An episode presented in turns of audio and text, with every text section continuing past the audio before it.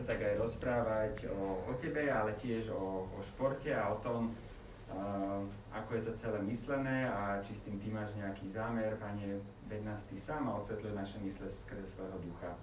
Amen. Amen. No, každá dobrá téma sa začína na počiatku, Boh stvoril a tak ďalej, ale nemáme toľko času, a ja hovoril, že by sme z trochu mohli švihnúť, takže nebudeme si pozerať na celú knihu Genesis, ale predsa len začnem pri tom, že ako Pán Boh stvoril všetko, všetko, všetko a na konci stvoril človeka ako muža a ženu a každého človeka stvoril ako taký originál. Asi mi dáte za pravdu, že každého človeka stvoril so svojimi darmi a s talentmi.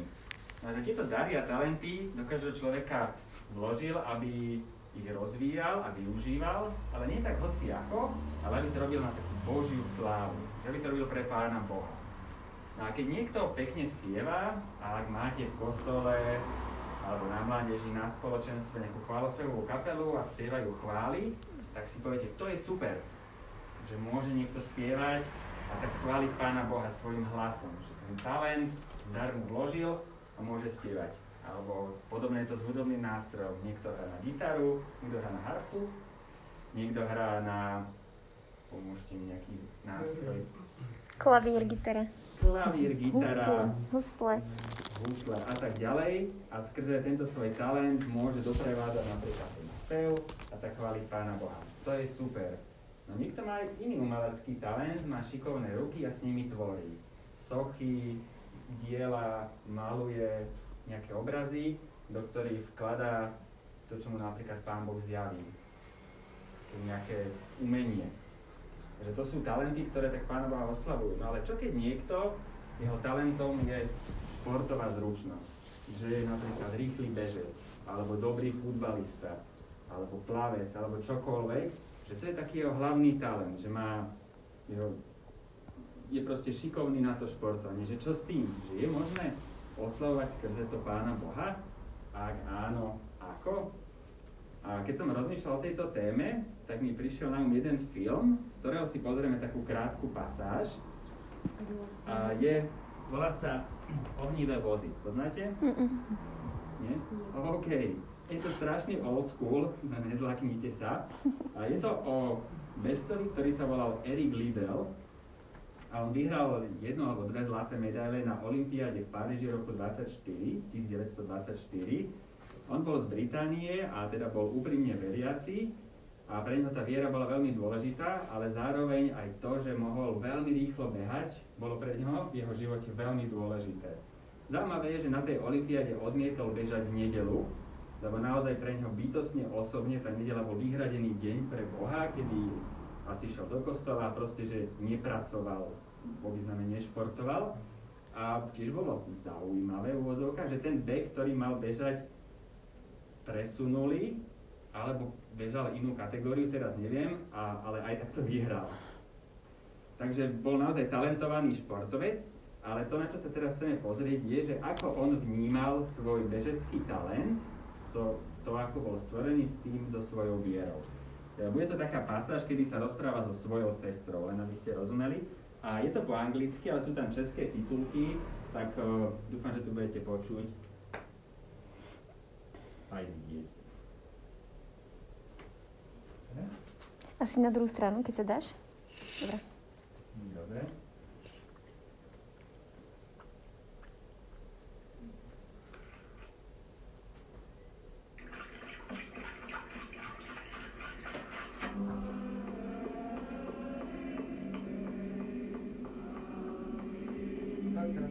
Training, training, training. All I've been here is training. Do you believe in what we're doing here or not? Look, Jenny, I'm sorry. I was late. I apologize. That's all very well, Eric. Look, I said I was sorry. To me, it's not me you've insulted. Oh, Willie, a bother. The law will not feel slighted at the missing of a. Yes, Eric, you're Mr. Buss, but why? Your mind's not with us anymore, son. It's full of running and starting and meddlesome pace, yet so full of running, no room for standing still. Jenny, Jenny, Jenny. Don't yourself. I do fret myself, Eric.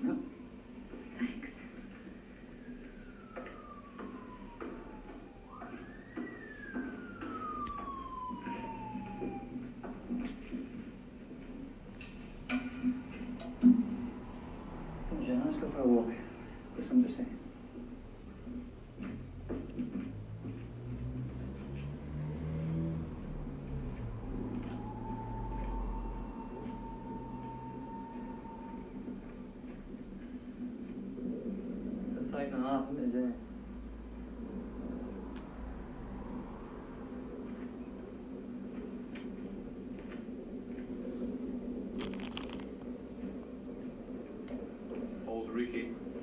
We're sad to leave it.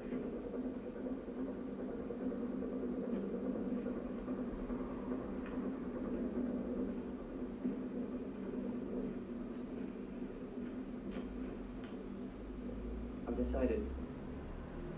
I'm going back to China. The mission ourselves have accepted. Oh, oh, we're so pleased. But I've got a lot of running to do first. Jenny. Jenny, you've got to understand. I believe that God made me for a purpose. For China. But He also made me fast.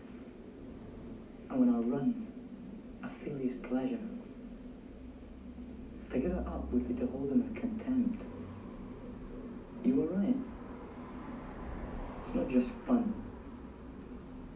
To win is to honor him. Jenny. Jenny. I've got my degree to get. All that work.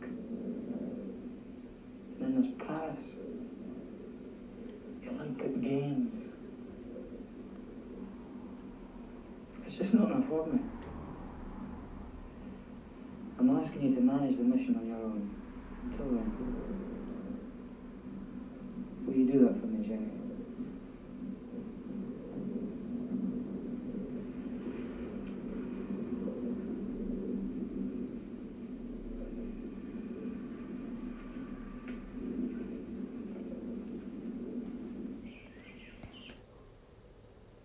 Teraz to chcem pozerať dokonca.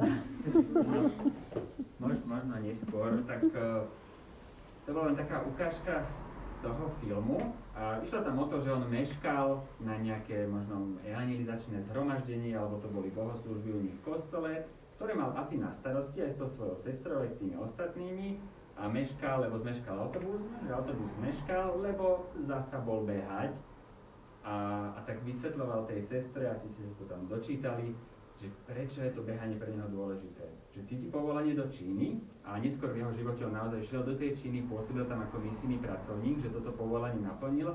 Myslím dokonca, že tam aj zomrel. Ale ešte predtým chcel využiť talenty, ktoré do neho Pán Boh vložil, to, že naozaj môže rýchlo behať.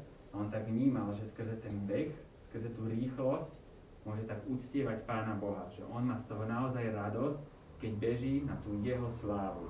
Keď beží podľa všetkých bežeckých pravidiel, že beží správne, férovo a vloží do toho všetko maximum a nerobí to pre seba, pre nejakú svoju píchu, preto aby vyhral zlato a mohol sa z toho hrozne tešiť, že aký som ja najlepší, ale robí to, že ďakujem Bože, že práve takto, takto si ma stvoril. A jeho sestra to nevedela tak, tak pochopiť a, a chápete také obavy a výčitky, že akoby ona bola, myslím, úprimne veriaca a hovoriť o Pánu Bohu druhým ľuďom a robiť napríklad nejaké stretnutia, zhromaždenia pre ňu bolo hrozne dôležité a chcela, aby on sa toho zúčastňoval, ale on tú svoju misiu alebo to životné poslanie vnímal inak. Pre mňa je tento film taký, taký inšpirujúci, ak máte možnosť, tak si ho pozrite. Je naozaj taký old school, že tak pomaly plinie, bol natočený v roku 1981, ale získal štyroch Oscarov, pomerne úspešný film. Tak pre nás, alebo pre ľudí, ktorí sú, sú športovci, či už rekreační alebo topkoví, toto je taká, taká cesta, ako môžem využiť svoje dary a talenty uh, pre Pána Boha. Ten šport môže byť niečo, skrze, skrze čo môžem Boha oslavovať. No mám tu ešte pre vás také, také tri, tri kroky, také niečo praktické. Nechcem to nazvať stratégia, lebo to znie tak hrozne biznisovo, ale je to niečo, čo sa dá uplatniť veľmi jednoducho v takom bežnom živote. A volá sa to, že modli sa, športuj a hovor. Po anglicky je to, že pray, play, say. Také tri oblasti, ktoré môžeš ty ako športovec, naozaj či už rekreačný, alebo topkový, alebo ako tréner, čo môžeš robiť. Takže sú to také tri veci. Tá prvá je teda modliť sa. Modlitba je základ, je to niečo, čo tak zapaluje moje srdce. A ja by som prečítal teraz jednu krátku pasáž z listu Kolosenským. Teda Apoštol Pavol píše Kolosenským v 4. kapitole. Budem čítať od 2. až po 6. verš. Hovorím toto. Modlite, buďte vytrvalí, bdejte pri nej a vzdávajte vďaky Modlite sa aj za nás, aby Boh otvoril dvere nášmu slovu, aby sme mohli hlásať Kristovo tajomstvo, pre ktoré som aj vo väzení. Aby som ho zvestoval tak, ako som povinný hovoriť. Voči tým, čo sú mimo, správajte sa múdro a využívajte čas. Vaša reč nech je vždy milá, soľou korenená, aby ste vedeli, ako máte každému odpovedať. Takže Apoštol Pavol tu hovorí tým kolosenským o modlitbe. Otázka je teda, že za čo sa máme modliť? No keď sa pozrieme na túto pasáž, tak sú tam také tri veci. Modlitbe buďte vytrvalí, teda máme sa modliť vytrvalo. Máme byť bdelí a tretia vec, že vzdávajte vďaky. Že máme ďakovať za to, za to, čo je, za to, čo máme. Potom ďalej pokračuje, modlite sa za nás, aby Boh otvoril dvere. Takže modlitba za otvorené dvere. Čo si myslíte, čo, čo je tým myslené otvorené dvere? Sú to tieto, tieto? Otvorené dvere srdc ľudí. Dobre, otvorené dvere srdc ľudí, alebo? Príležitosti. Výborne, tu mám samé správne odpovede. Áno, za príležitosti. za otvorené príležitosti na, na misiu, na evangelizáciu. A tretia vec je, že modlite sa, aby sme mohli Krista zvestovať jasne. Takže z tohoto je jasné, že tá modlitba bola pre Pavla veľkou prioritou. A, a teda, čo to znamená smerom k ľuďom, ktorí sú okolo nás a nie sú veriaci?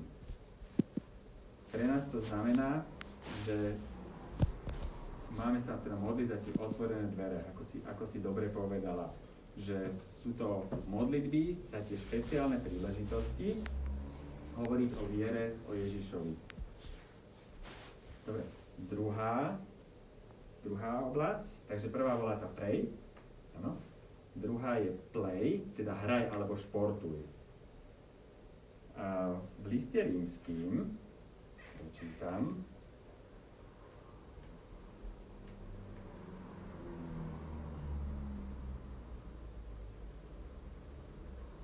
12. kapitole v 1. a 2. verši sa píše takto. Bratia, pre Bože milosrdenstvo vás prosím, aby ste svoje tela prinášali ako živú, svetú, Bohu milú obetu, ako svoju duchovnú bohoslužbu. To znamená, že zasa Apoštol Pavol píše tento list rímským a hovorí, že celý svoj život máme vydávať Bohu. Že tie naše tela, ktorý žijeme, máme prinášať pre Boha. A v podstate, že celý život vydávať pre Boha, je, to zahrňa celé tvoje prirodzené prostredie, akože to celé tvoje bytie. Že v tom, kde sa nachádzaš, kde, kde žiješ a čo robíš.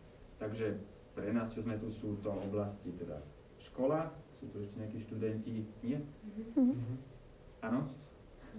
Je to práca, športovanie, celé naše bytie zahrňa napríklad jedenie a nemôžeme opomenúť vzťahy. Vzťahy sú vždy dôležité. No. A To ty týka... povieš, Prosím? že keď to už ty povieš. Dobre, čo sa týka toho prostredia, tak eh, keď športujeme, teda na športovisku alebo niekde práve skrze šport, že to môže byť to miesto, kde môžeme prinášať Bohu slávu. A to takým spôsobom, že my sami aj práve v tom športe môžeme byť svedectvom pre ľudí, ktorí sú mimo. V tom liste Kolosenským tam som čítal, že, že spr- ako tam bolo Pekne správanie. napísané? Mhm. Voči tým, čo sú mimo, správajte sa múdro a využívajte čas.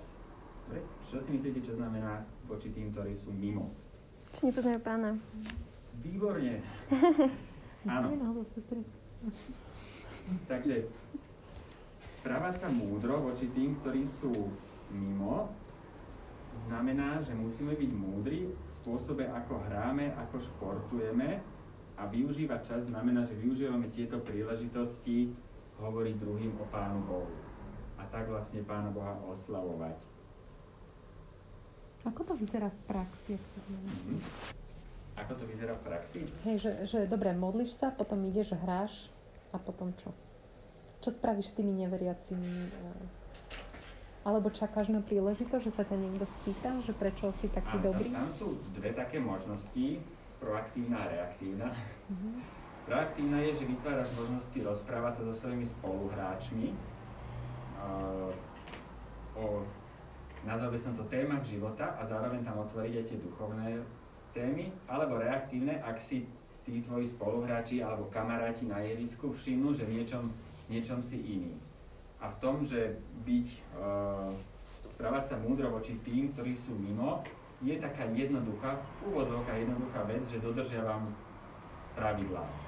A proste hrám fair, a aj keď ma nikto nevidí, tak hrám fair a neporušujem, neporušujem to. Alebo nepoužívam neslušné slova, to medzi omladinou na ihrisku. Vo Svetom Vire, keď príde na ten futbalový štadión, to tam líta. A, a keď tam niekto príde a jeho reč je slušná, tak tí ľudia si to všimnú, že je v tom niečo iné. Takže znamená to byť tým svedectvom aj to, ako konám, Mm. ale za, zároveň byť tým svedectvom aj skrze, a teraz sa dostaneme k tej tretej časti, ktorá je po anglicky to say, teda hovor. Takže prvá bola modli sa, druhá bola športuj, alebo hraj, a tretia je hovor. Takže vlastne tieto dve predchádzajúce, modlitba a športovanie vedú k tomu, k tomu tretiemu, lebo športovanie vytvára príležitosť na vytváranie vzťahov. A vzťahy vedú k rozhovorom a ľudia sa chcú rozprávať. Máte tú skúsenosť. Tak?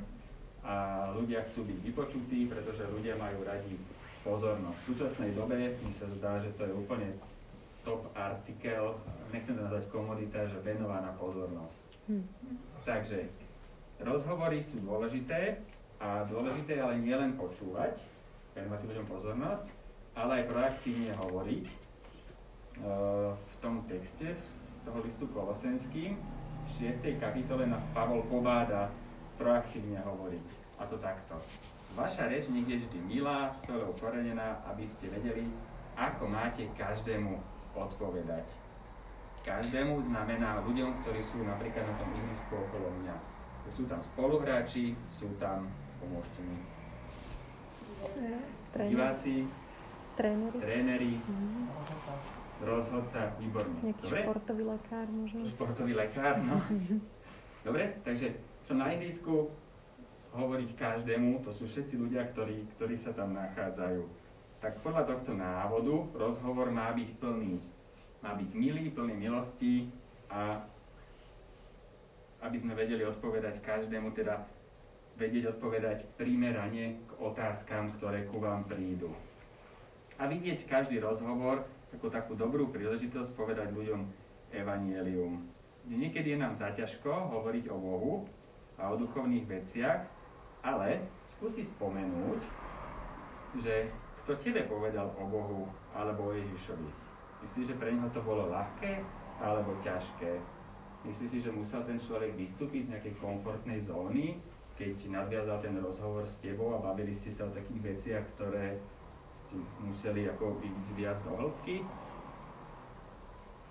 Tak možno teraz je tá príležitosť na tebe, na, na tom ihrisku, športovisku alebo pri tom športovaní, nájsť tú príležitosť, ako, ako hovoriť. Takže tieto tri princípy, keby ste tak mohli mať na pamäti, prvý je teda, že modliť sa a tak vo viere k tomu pristupovať, druhý je športovať a byť takým svedectvom aj skrze športovanie a tretí je proaktívne hovoriť o, o, viere, o svojej viere a o Pánu Bohu. Dobre, budeme mať teraz takú diskusiu a spravíme to takto. Ja som vytvoril také štyri stanovištia a na každom je jedna otázka. Jedno je na skrini v kuchynke, jedno je tu, jedno je pri repráku, áno, a jedno je pri zrkadle. Takže pri každom stanovišti môže byť maximálne štyria ľudia, takže keď poviem teraz, tak skúste sa rozísť ľubovoľne k jednému a tí, čo sa tam stretnete, skúste si prerozprávať túto otázku. A ja vám dám potom signál a skúste si potom nájsť iné stanovište a prerozprávať si tú otázku. Čiže budeme sa akoby na každom tom stanovišti s otázkou sa budeme miešať a pokaždýkrát sa stretne s inými ľuďmi a, a skúste tak naozaj úprimne porozmýšľať a spoločne aj tak, cez takú diskusiu a zdieľanie sa tak obohatiť. Dobre, rozumiete? Mhm. Tak prebehnú také, máme 4 stanovišťa, ale prebehnú také 3, 3 výmeny.